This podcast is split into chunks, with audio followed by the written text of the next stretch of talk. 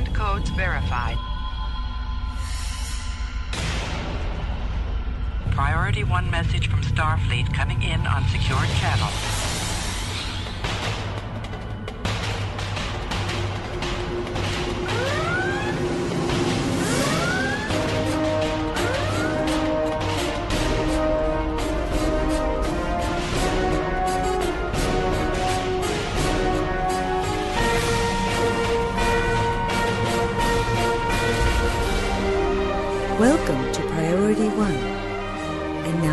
Hosts.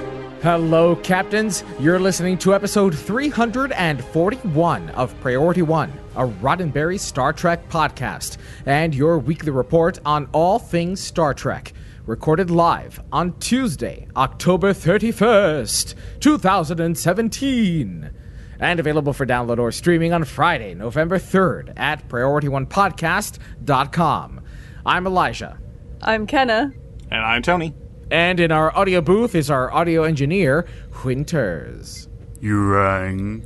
All right, Ken, why don't you tell us what's coming up this week? This week, we're checking out what Robert Picardo has been up to with the Planetary Society, where you can get your hands on some rare Trek memorabilia, and why the science of discovery doesn't quite stack up.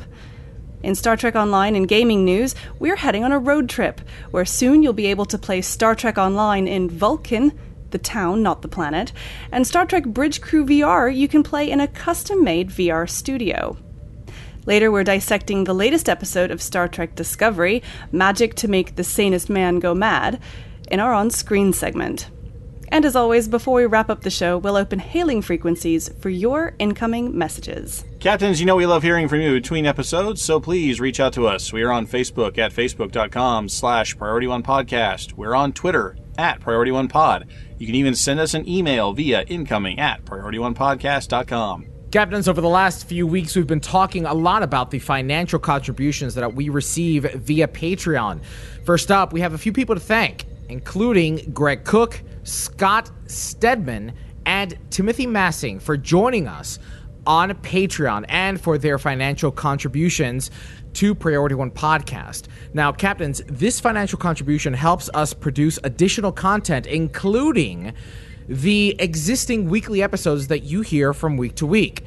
In addition to content like On Screen, a weekly review of Star Trek Discovery featuring special guests like Al Rivera and Dr. Robert Hurt, hosted by Elijah, Tony, and James Lee. Now, we understand, captains, that doing a financial contribution may not be feasible. So, what we ask is that you please share this show with your friends. Tell them that they can get their weekly roundup of Star Trek news from Priority One Podcast, a Roddenberry Star Trek podcast. Now, we know that $10 may not be something feasible, but perhaps consider a $1 a month contribution. If dozens of you contribute $1, then that amount certainly adds up, and we are so, so very grateful for what you do and can contribute, whether it's financial or just via social media support. So, again, we thank our existing patrons and your support by sharing this podcast via social media. Now, let's check out the latest news from the Star Trek multiverse. Jim, what in blazes? I don't know. Then let's trek it out. If you need a Voyager fix after having watched all the episodes on CBS All Access, because we know you're watching them now that you've subscribed via our affiliate link, wink wink, you may want to subscribe to the Planetary Society's YouTube channel that features the Doctor himself, Robert Picardo. That Doctor. You may remember that he also made a video singing a parody of La Donna Immobile a few weeks ago, back honoring the uh, Cassini mission. In this most recent episode, he dons the Phantom's mask and interviews Dr. Konstantin Batygin, one of the members of the team, which has theorized a big ninth planet way out beyond Neptune. It's great to see these videos from the Planetary Society with support appearances by actors like Robert Picardo and Bill Nye the Science Guy.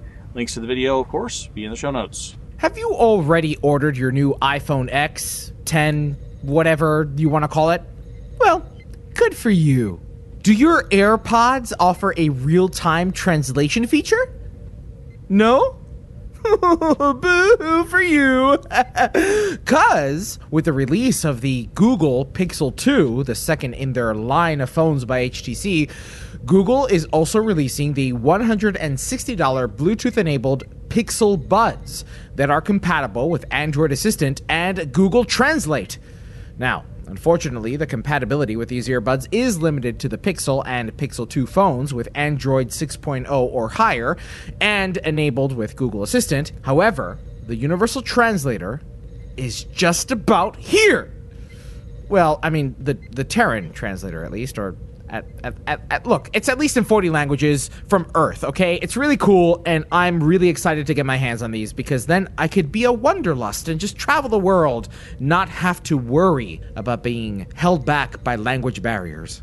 As long as you can get the get you know your phrase out where do i find a charger fast enough? Yeah, yeah. and it'll it'll let people speaking it'll they'll understand you but how to uh, they'll have to look at your screen to get to understand uh, sorry you'll understand them but you have to they'll have to look at your screen to understand you. No what ends up happening is that you will click the earbud you will speak in english what you want to say. Then what happens is is that the Google Assistant will translate it to you and play back the audio in the language that you want it to be translated in through the speakers of the cell phone.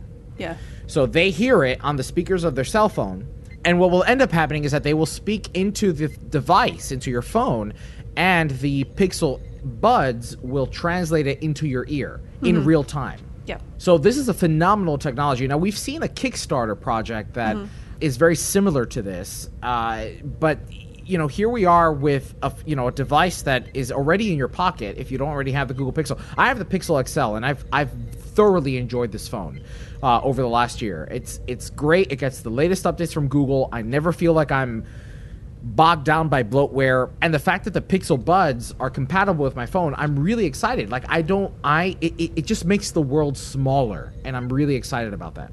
So do you fancy purchasing a piece of the 2009 star trek or 2013's star trek into darkness now you can on December 2nd, PropStore.com will be holding a live auction of Star Trek props starting at 2 p.m. Eastern Time. Now, you too can own your very own set used phaser, uniform, or even Chris Pine's wetsuit. Hello, if you're into that sort of thing. Warning be prepared to spend into the thousands of dollars. For a better idea of how much this may set you back, check out the auction gallery at EW.com. So you've suspended disbelief about the subspace root system of the groovy shrooms living in the USS Discovery's engineering lab, and you've glazed over the macro-scale tardigrade that tears through metal deck plates and wrings itself out like a ShamWow when it's had enough of Starfleet's abuse. But do you know where a professor of biomedical engineering, computer science, and biostatistics at Johns Hopkins University draws the line? I'll tell you where. Horizontal gene transfer, that's where. Yeah, on the show, the hand wavium that makes the interstellar mystery machine boldly go is the DNA that the tardigrade adopts from the groovy shrooms via horizontal gene transfer, or HGT. By integrating the mycelium DNA into its own, the creature is given an all access pass. Get it? You, you remember, remember the time with the CBS all? Got it. right. um, that's funny. Yeah. Uh, uh, excuse me, it was a pass to the subspace root network holding the cosmos together. That's how Ripper the Tardigrade could bamf discovery all around the universe. And now Lieutenant Stamets can do it too. But according to Professor Steven Salzberg in an article on Forbes.com, that's not how this works. That's not how any of this works. Once a creature has adopted the DNA, it no longer has any connection to the donor species at all. He says, quote, This is no more plausible than asserting people could connect to the mushroom network by eating a plate of mushrooms. End quote. And it turns out that the original journal article that suggested terrestrial tardigrades were capable of HGT was in fact debunked within months of its publication via peer reviewed articles in the very same journal. Three cheers for the scientific method! Yeah, it's a real shame actually, this article. Okay, I like, I like, I'm willing to forgive it. I'll gloss it over. It's Star Trek, but but they are correct in pointing out that of all, well, majority of the other technology that we've seen in Star Trek, it is not maybe even possible it does certainly doesn't exist but it's plausible you know warp theory transporter beams tractor beams phasers all that kind of stuff that we know and love. It's all sort of plausible science and uh, yikes uh, something that's a very key component of what what is a central piece of discovery is just incorrect, which is Man, you're such a square, man. I know I forgive it because I really like it, but uh, it's uh, mm, It, it, it- it's it is sort of like it's one of those things where if they started writing the process, they said within months, right? So it's like this is the most awesome thing ever. We have to like build an entire show around this thing, and then a few months later, it's like no, what it actually was was contamination in the lab, and we can prove that scientifically, and that whole thing was wrong. So it's like, I mean, what do you do? Go back and tear up the show Bible now, and then then do it? I mean, maybe that was the time frame. I don't know, or maybe they just saw the original article and not the retraction. But yeah, I oh no, I got it, I got it. They're gonna have the last episode, and they're gonna say, guys, it turns out this is all impossible. We can't have done this at, for, at all. So it just doesn't work anymore. Shut it all down. In some way, right? In some way, because we don't have mycelium network drives in TNG or any other future incarnation of Star Trek. So somehow, some way, this method of travel has to be disproven and not Right. probable or not, you know, sustainable. I like to think they found the old journal article saying this whole thing's impossible and it was all a dream. yeah. And then they get together and they laugh and freeze frame. yeah, Hell, It never jump freeze frame, yeah. Like this recent episode of Discovery, an episodic Oh. ship in a bottle episode. But we'll mm. get to that Ooh. shortly. Shortly. Now, let's find out what happened this week in Star Trek Online and gaming news. Computer status report. Status. Incoming message. I'm only in the mood for good news today. Well, Captains, welcome to Star Trek Online and Gaming News, where this week we're stepping away from our computers and consoles and bringing you a couple stories from far flung places.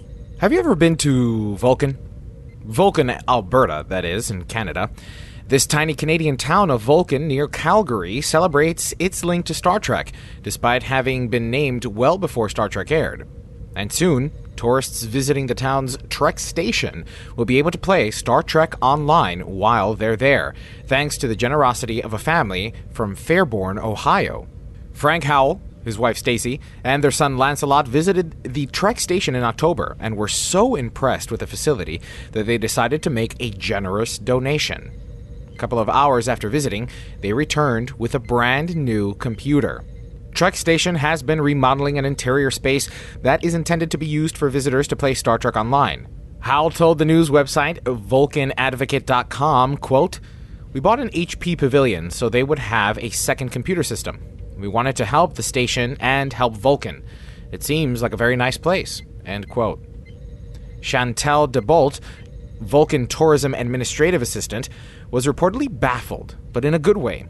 She told VulcanAdvocate.com, quote, It shows that we made an impact when they were here, and I think that's the biggest part. We want to be able to make an impact on anyone that comes here. End quote. So, captains, that brings us to this week's community question. If you could visit any earthly location with Star Trek history attached to it, where would you go? Would you go to Vulcan? Or perhaps Vasquez Rocks? Or where they filmed Starfleet Academy in California?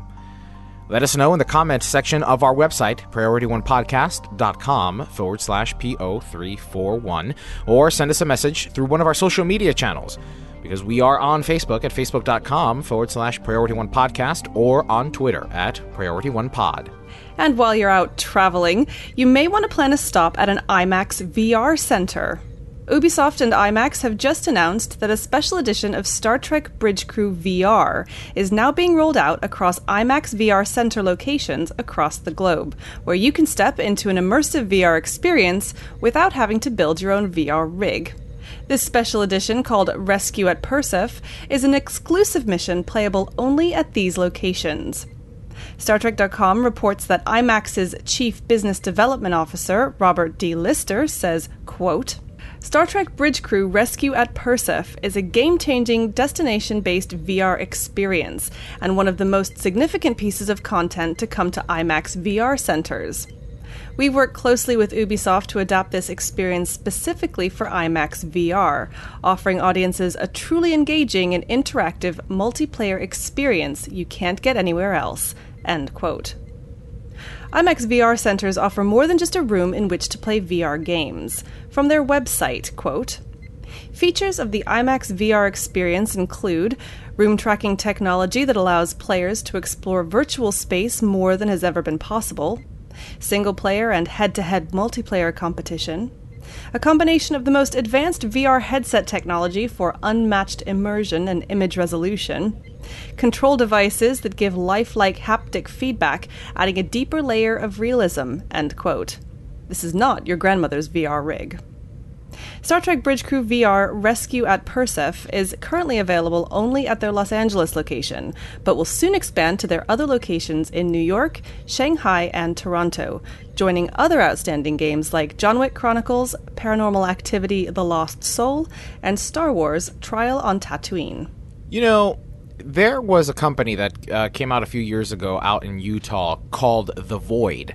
And what they were was a fully immersive virtual reality experience in an arena so that you would. The, the arena was just a bunch of walls, right? It was a mm-hmm. maze of walls, and you know some of them had shapes to them, but it, but plain. Mm-hmm. But you would wear this remote backpack that had a VR headset over it, like an mm-hmm. Oculus Rift or a Vive or whatnot and then you would go and play through this arena and interact with the walls. And it would be a maze that tracked you and it, you know you were you were experiencing it in the VR headset but you also had tactile experience Didn't they do something with like a, a like a zombie run or something like that? uh, I don't remember a zombie run but I know they did it with uh, Ghostbusters when the uh, reboot movie Okay, came yeah. out and, and Yeah. that was at Madame Tussauds in, in New York City they had done one it just looks completely fully immersive so I, I don't know that this is exactly that but it would be Mm. nice if we started to see more of these arenas pop up and start seeing some Star Trek titles like imagine Elite Force or something like that uh, where you in fact are going through the arena and and uh, firing your phaser rifle. I mean, that's just as epic. It's an epic experience that I that I, I would love to have. Um, now, I own the Oculus Rift, and I've downloaded and played Star Trek Bridge Crew. And gee golly, I hope that they do an update with Star Trek Discovery because I would love to sit in the bridge of the Discovery or the Shenzhou. Man, oh man, I would just love that because right now it's the Kelvin timeline bridge, and you have the option for the TOS bridge. Uh, but gee golly, do I want that that Shenzhou or the Discovery bridge? Whew. It would be kind of cool. I mean, and I really like this idea of having a place that you can go and do it because, uh, you know, the VR rig is outside of my price range. But you know, this this sounds a little bit like going and playing like laser tag. Right. You know, something like that. You would go to a, a center to go and play with your friends. Go and get a group.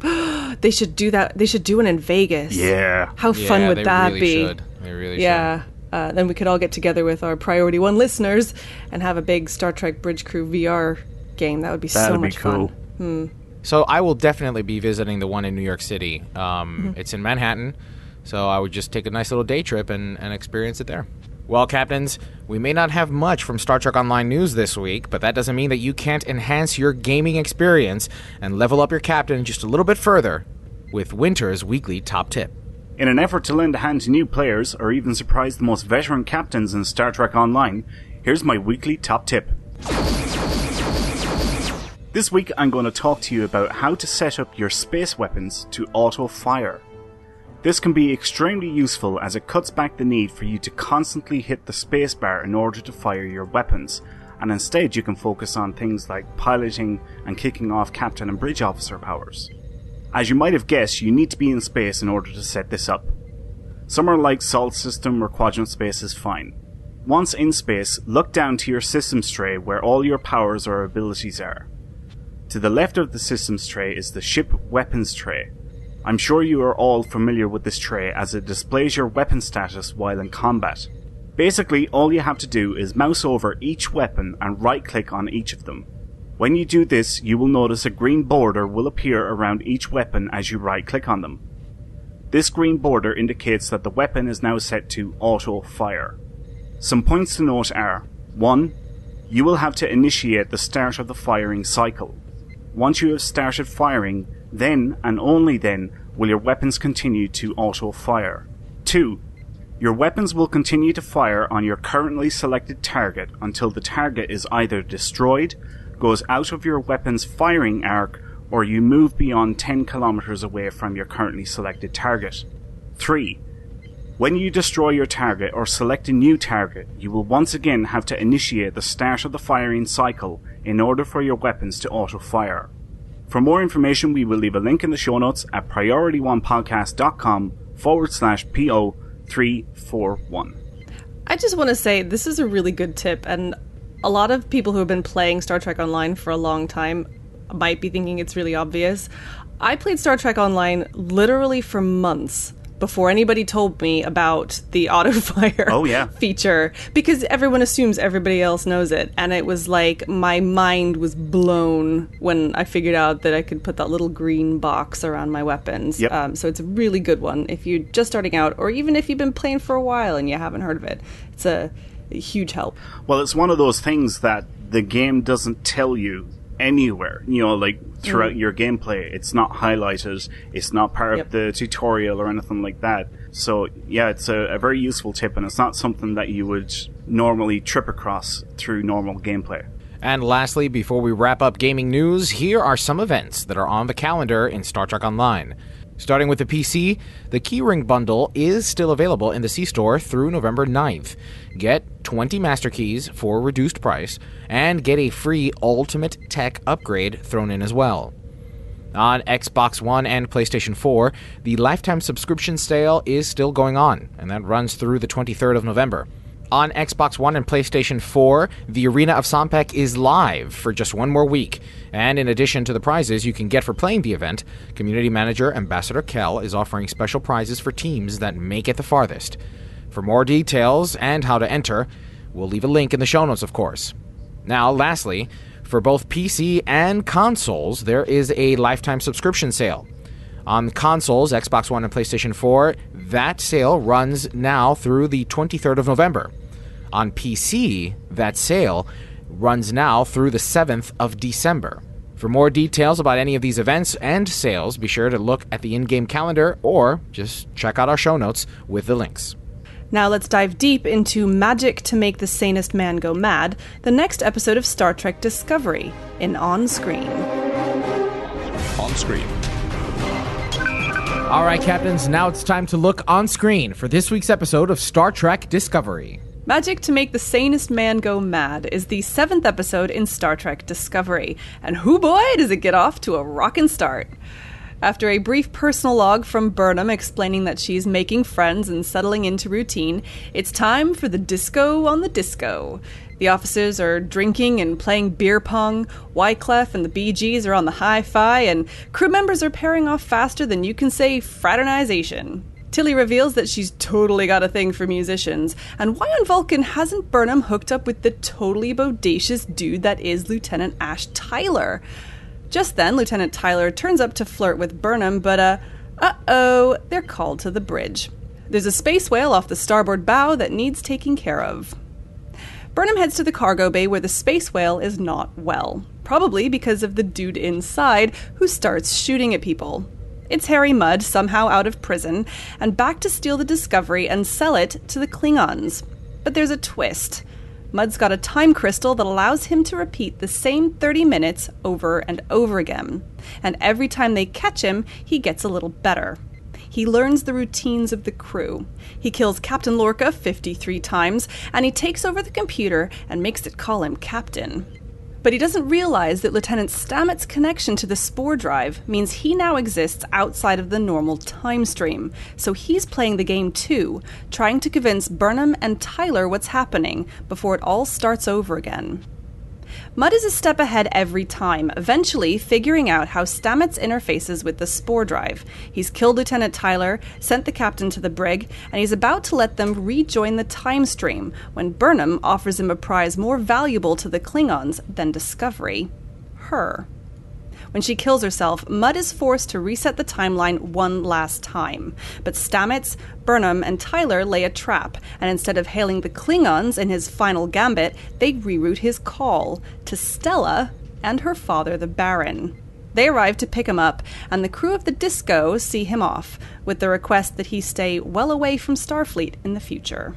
All right, so why don't we first talk about some of the themes that were present in this week's episode? I mean, the for me, one of the most prominent themes is that revenge is a dish best served cold. Is, is, was everybody was everybody else? I mean, yeah, it, it was it was a, it was a time loop episode. And we talked a little bit about this on Sunday.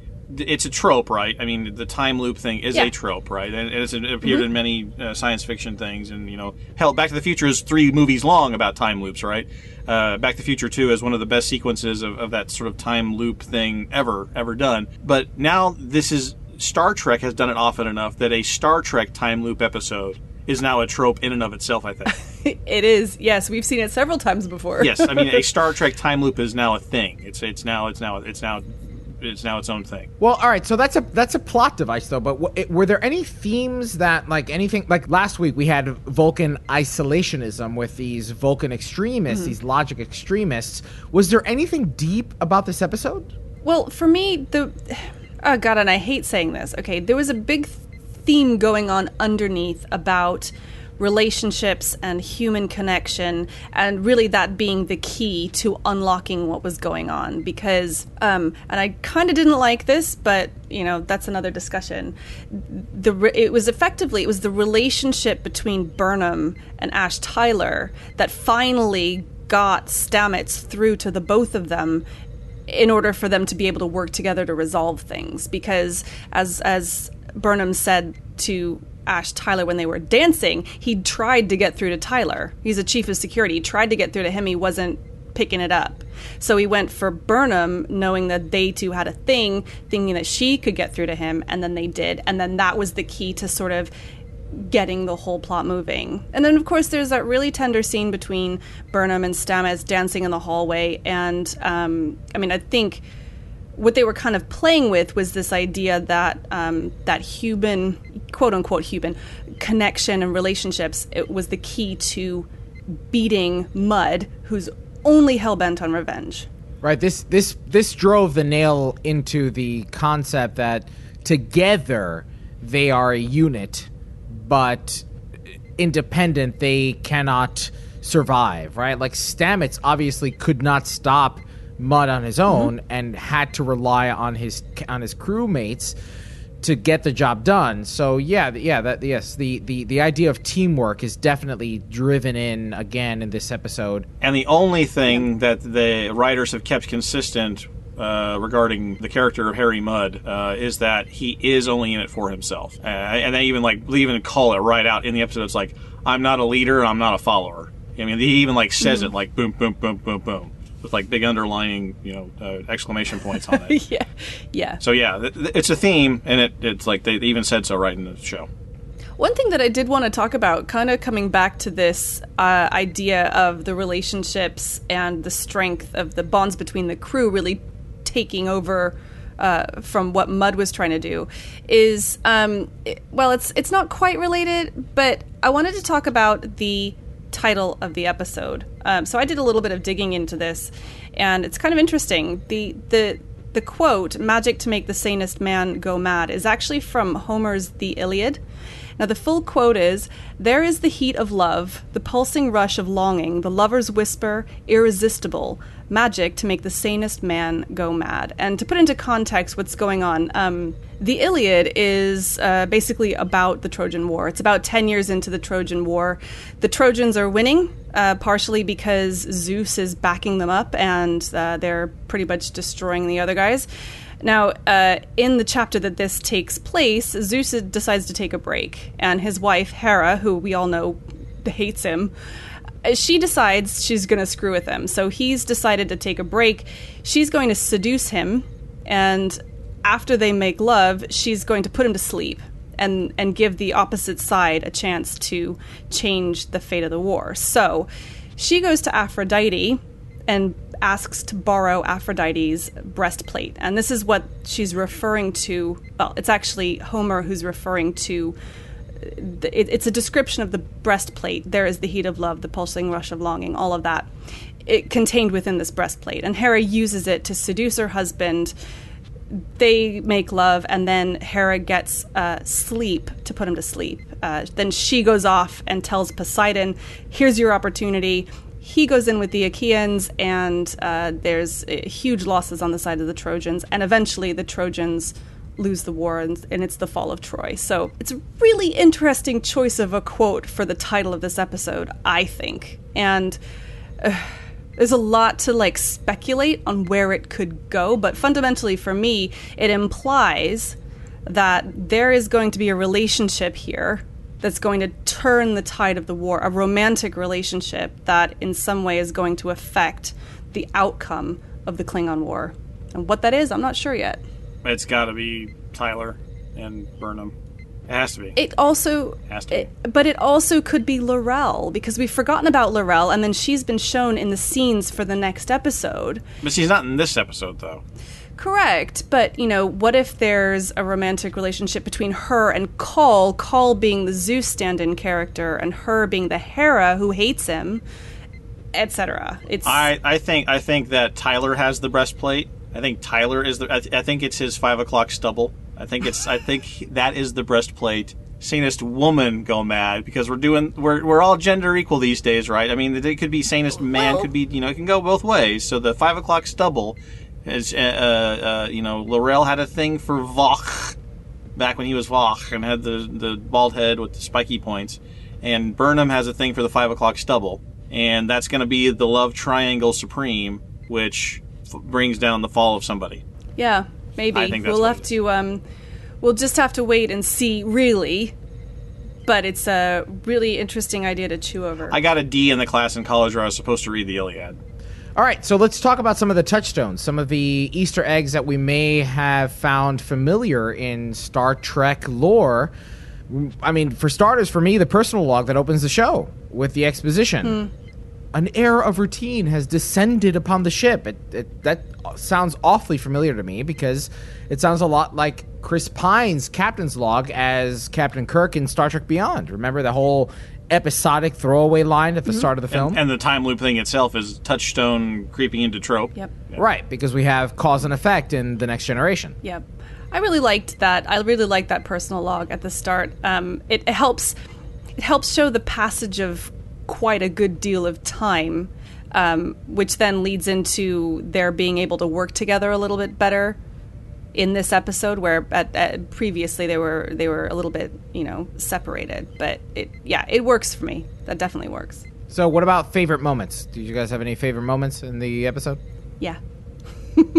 My favorite moment by far was when Burnham and Stamets were dancing in the hallway. I mean, there's a lot of things that I liked about it. I mean, uh, you, you can it did remind me of a lot of parties in college because there were like people like hooking up in the hallway behind them. It was kind of Yeah. it's kind of funny. Yeah.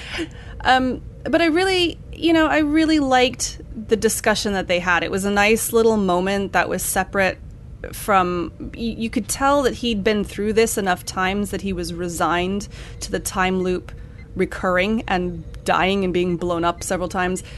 And so it was this nice little oasis of calm where they're talking philosophically about love, which helps Burnham's character kind of grow, uh, but also in in in the cadence of the episode was a nice little um, piece of calm for me. You know, the the party scene is certainly, I think, influenced by Alex Kurtzman, who also worked on the J.J. Abrams films, right? And in 2009, one of the most iconic scenes is that in the bar in Iowa, right, where Kirk is hitting on Uhura Yeah. in this, you know, the, as cadets, right? This was very reminiscent of that mm-hmm. that scene, where it was very, it was unprofessional but refreshing, Yeah. right? this was clearly Stamets' episode. I mean, honestly, I think this was this is everybody gets their everybody uh, you know the, when you do these episodic ones, it's usually a time for character development. You get to, some people get to like spread their wings a little bit. He's taken away a little bit from the groovy shrooms angle and gone back to more of a real person uh, thing here. I really think this was his this was Paul Stamets' episode. I think.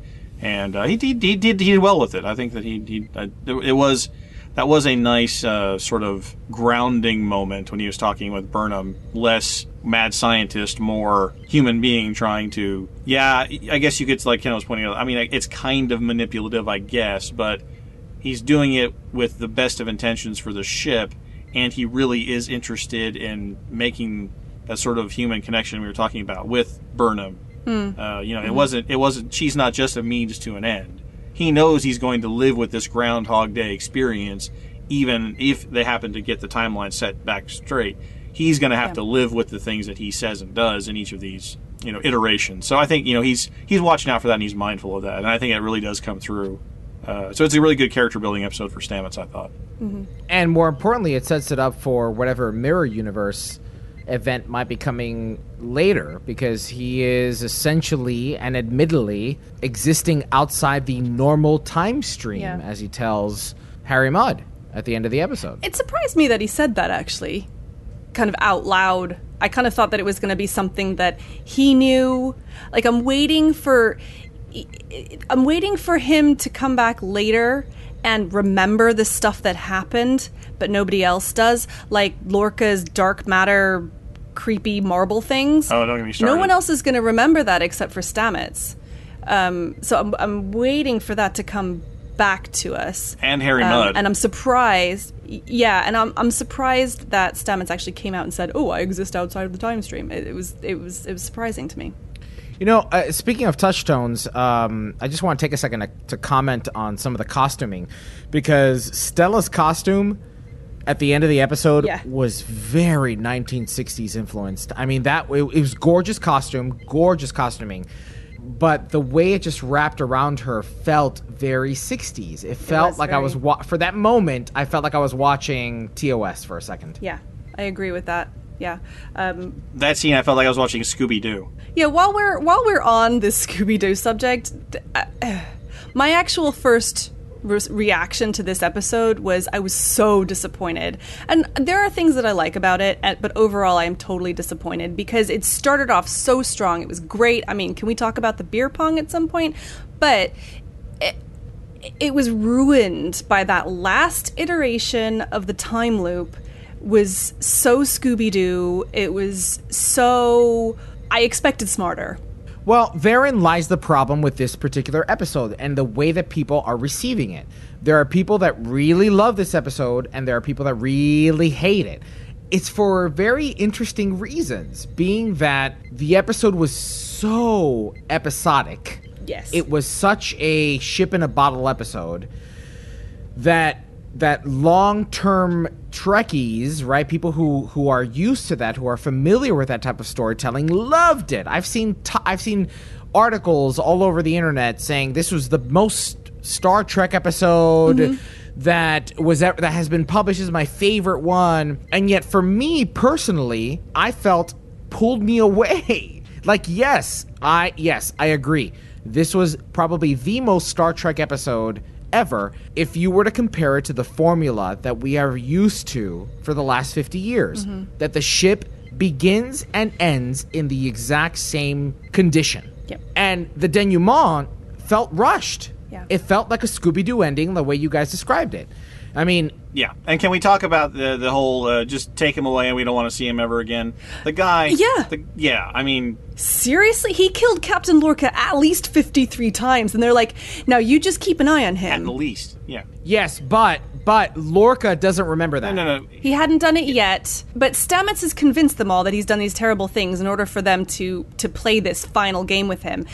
They know he's dangerous, like super dangerous. Yes, super dangerous. And and just to put this in perspective, he says he killed Lorca 53 times in half-hour time loops. The guy's been at this for 26 hours at least. So he for 26 hours straight, he's been murdering people at least. They even show him mm-hmm. yawning a few times, right? Because I mean, he's really this is, this is taking a toll on the guy. So he's well he's also committing suicide Sure, yeah. I mean, so I mean, he's he's he's messed up in the head. Okay, and so what they say is, take him away. We don't want to see him again. Let's even talk about the space whale in current day stuff. We talked about this on the other show. If you even like injure an endangered bird in modern day America, it's a five digit fine and jail time. If you even injure a tiny bird, and he stuff, he rammed a spaceship up a space whale's butt. Okay, okay. Oh, and and he's gonna just walk, it could have gone in the mouth. Anyway, and he's gonna here's walk. here's I, I want to say one little tiny thing that would have changed the episode completely, in my opinion. Why didn't they shoot the space whale? That's what I expected to happen. I expected Burnham and Tyler to walk onto the bridge without saying a word and fire phasers and kill the space Or whale. how about just not beam the thing aboard? Just say, Captain, we have reason to believe through timey wimey, spacey, jibbly wobbly stuff that that has a there's a dangerous thing on that spaceship. As a matter of fact, Stan wants to tell you Terry Mudd hiding in there. We should beam his ass right off there into the brig, and then we'll cure the space whale of his space indigestion because he has a spaceship up his butt. Right. So let's just Now, uh, here's the thing. You guys are arguing about plot holes that are existent in, in almost every episode of Star Trek, right? Like these are these because that's that's what happens in an episodic story, Yeah. right? Where you have 45 minutes to tell a story and resolve the story. And that's the problem that I've had and I'm having with these last two episodes of Star Trek Discovery. The last two episodes just really have just confused me because prior to the premiere, the writers and producers were defending the serialized storytelling mm-hmm. tooth and nail. Yeah. So the first five episodes were very tied together by both the Burnham and Klingon war plot. right. Then, all of a sudden, episodes six and seven Beer pong! bring that war and her mutiny to a screeching halt. Yeah. Sure, we have some character development happening, but it's much different and in a more subtle way when compared to those first five episodes. And this is my problem with Deep Space Nine. Deep Space Nine had the Dominion War like front and center those last few seasons once Ira Steven Behr took over. And then we had Ferengi episodes in the middle of it that just put it to a halt.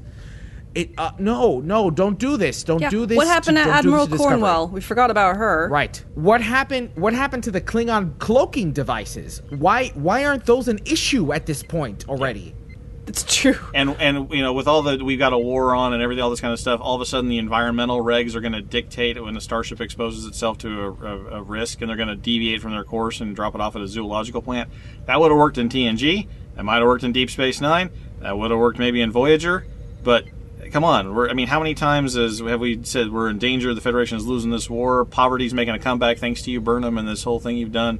I mean existential crisis and they're going to divert everything because of the space whale. And that and that's the hook that makes the whole Harry Mudd getting on board the ship go. It just seems a little Yeah. it just seems like someone said we have 8 episodes worth of Klingon war story to talk about. We need to make 13 episodes which means you guys go off into a room and write 5 episodes of Trek. Go. And it's like just detach detach mm. themselves from the rest of the story and, and go put that stuff out there I think we should actually, you know, take it back and try and maybe end on a, on a really positive note because, on the whole, I did enjoy most of this episode. I was a little let down at the end, but there were some really cute character moments and it was fun. They tried to have fun with it. They went back to Star Trek and it's what a lot of people have been asking for. So I I think on the whole it's still a win. A little bit of a blip there at the end, but still going in an okay direction. No, I agree. I, I completely agree with you. This was a very Star Trek episode, and we saw some some stellar acting moments between Stamets and Burnham. I mean, like you mentioned earlier, that dancing scene in the hallway that was just that was that was just great direction. Actually, I want to even go back to that party where you see the one Starfleet officer who now has a implant on the side of her head. Mm-hmm. She's listening to Ash Tyler deliver that speech about the fallen soldiers and she's just kind of like staring out into the void like just that was just great that was just a great acting choice there were there were so many good moments in this episode and such great storytelling however pulling back uh, that's where i have the problem lots of good pieces, maybe just not put together quite right. That's that's how I've been feeling a lot this first season. Lots of good pieces, just not put together quite right. Well, that wraps up our review of Magic to Make the Sanest Man Go Mad, the seventh episode in Star Trek Discovery. We want to know your thoughts, so be sure to let us know on Facebook at facebook.com forward slash priority one podcast or on Twitter at priority one pod. Now, let's open hailing frequencies for your incoming messages. Message coming in, sir. Hailing frequencies. Open. See, we are getting to know each other. Well, Captains, this is the part of the show where we open hailing frequencies for your incoming messages. Episode 340's community question was Are you excited about season two of Star Trek Discovery? What would you like to see tackled on the show after the current story arc is finished? From Patreon, Josh says, I am super stoked the show has already been renewed. While I love serialized shows because we can get into the deep details of a story a lot better than in single episodes, I would like to see some more standalone episodes in season 2. DS9 included standalone episodes during the Dominion War plot, and while they were good episodes, they often felt very disconnected from the story. Discovery seems to be taking a much better approach, in my opinion, and I'd love to see that continue into whatever storyline they bring us in season 2. I guess someone agrees with you, Elijah. Yeah, yeah. Woohoo! From Patreon, Brendan Malone. I actually haven't seen the show yet. I don't have CBS All Access and don't want to pirate it. I'm glad the show was renewed and look forward to seeing it eventually. Well, Brendan, we hope that you will eventually have the opportunity to watch all the episodes, even if you binge it for just one month or two months. Be sure to uh, use our affiliate link. Haha, wink, wink, nudge, nudge. But uh, we look forward to your opinions once you do view the episodes. Via email, Adam Fitzgerald wrote us I'm definitely excited for the new season of Star Trek Discovery. For season two, I would like to see a change of perspective the Klingons as protagonists and the Federation as antagonists. I think this scenario could lead to some great storytelling, as well as an equally great opportunity to hash out the Klingon Empire's role in Trek. As long as they promise not to speak in Klingon.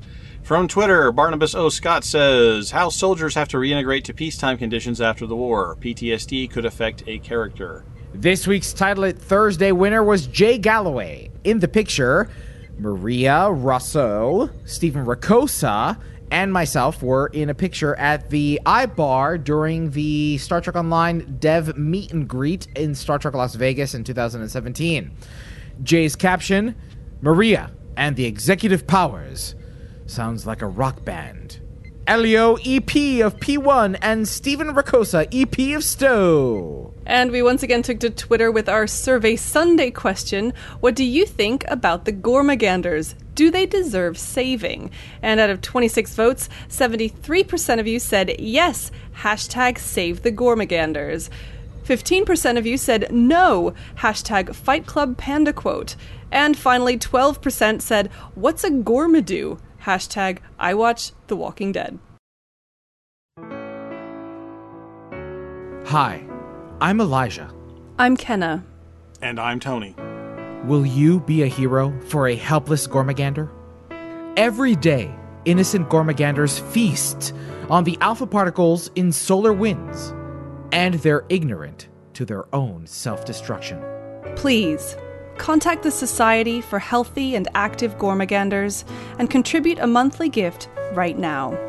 For just 386,226.47 energy credits a month, that's only 12,874.22 energy credits a day, you'll help pair Gormaganders with other Gormaganders and provide uh, stuff necessary uh, for, you know, baby making.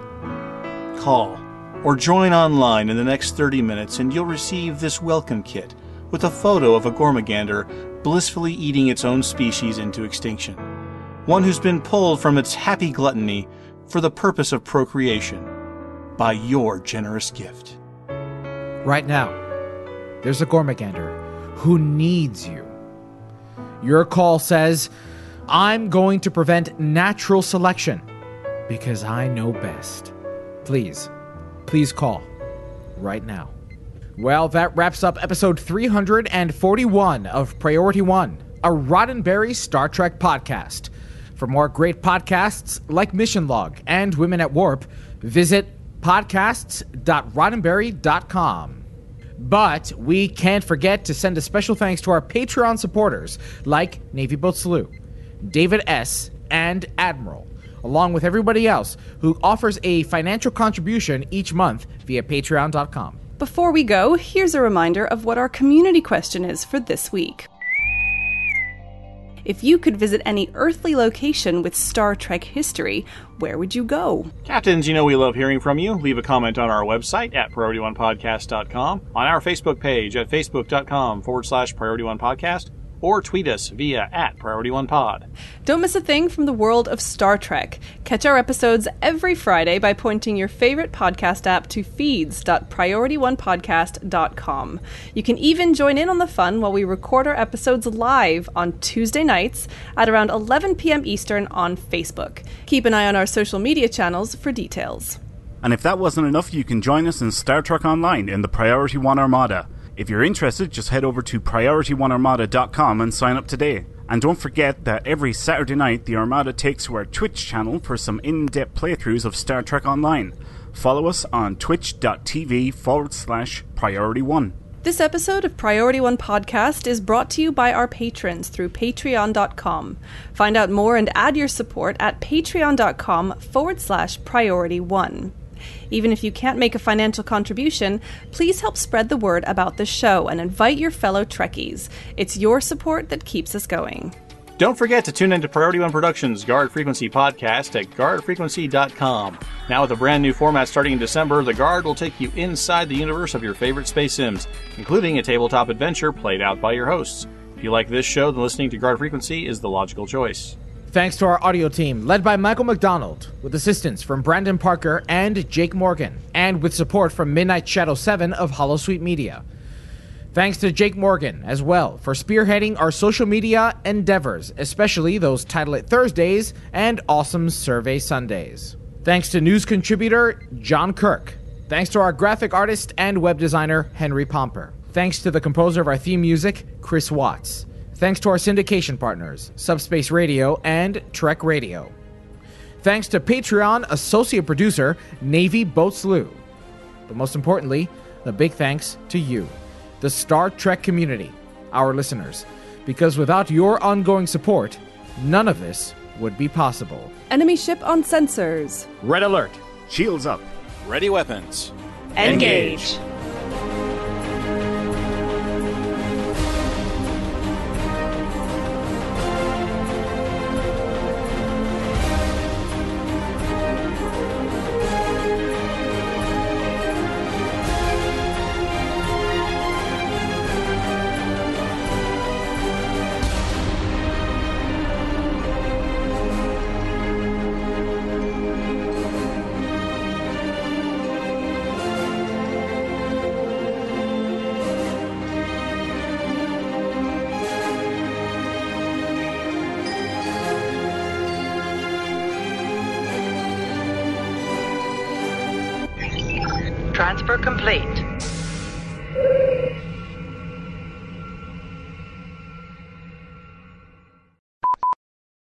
Tony, I have a question for you. Uh, I have an answer. How much candy did you eat tonight? because Jesus Christ. A lot. I only have a few of the wrappers left. If you need a Voyager fix after having watched all the episodes of CBS All Access, because we know you've reached out to subscribe for our affiliate, you may want to subscribe to the Planet Society's YouTube channel and to the doctor himself, Robert Picardo. You may sold to the man in the bride suit. this is Elijah, feedback sync one. This is Kenna, feedback sync 2. This is Tony. Feedback sync three. 15% said no. Hashtag Fight Club Panda quote. Ha- what? Yeah, that's a thing. Hashtag Fight Club Panda quote. 12. Uh. Hashtag Fight Club for, for Pete. Love of Pete. Do the 15%. It's not like it's in French. 15%. No, I know it's the.